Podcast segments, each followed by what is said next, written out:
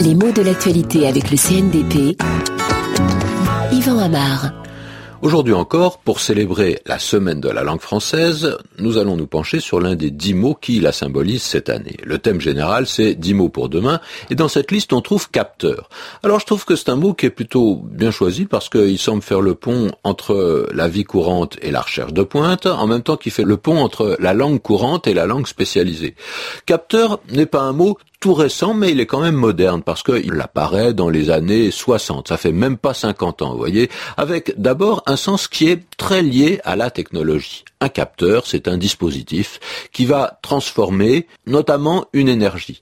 Alors bien sûr, le premier capteur auquel on va penser, c'est le capteur solaire, celui qui capte, donc qui attrape, c'est bien le sens du verbe au départ, qui attrape toute l'énergie solaire pour la domestiquer et la rendre utilisable.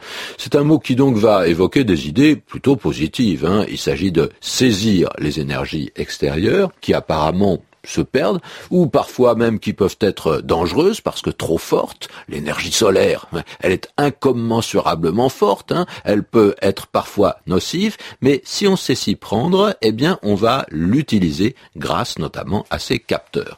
Et puis on a aussi l'idée qu'on ne va pas épuiser une énergie, on ne va pas euh, exploiter quelque chose qui ensuite nous manquera. Et Enfin, on a aussi le sentiment que le capteur est tourné vers l'extérieur avec une certaine sensibilité. Ça, c'est l'une des idées dominantes que développe le mot quand il passe dans l'usage courant.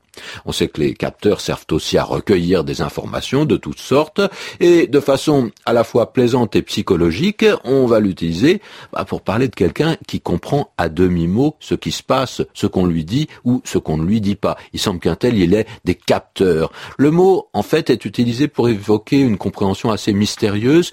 Il s'agit à peu près d'intuition, de ce qu'on peut saisir euh, des autres sans que ça ait été dit de la façon euh, la plus claire. Il s'agit presque d'interpréter des signes des signaux envoyés inconsciemment ou en tout cas de façon irrationnelle. Alors, le non-capteur correspond au verbe capter, qui lui aussi est très actuel. Le mot est pourtant ancien, on le trouve fréquemment encore dans des expressions comme capter l'attention, capter l'intérêt, mais il s'agit d'attirer à ce moment-là l'attention alors qu'elle pouvait être euh, éparse, disséminée sur plusieurs objets.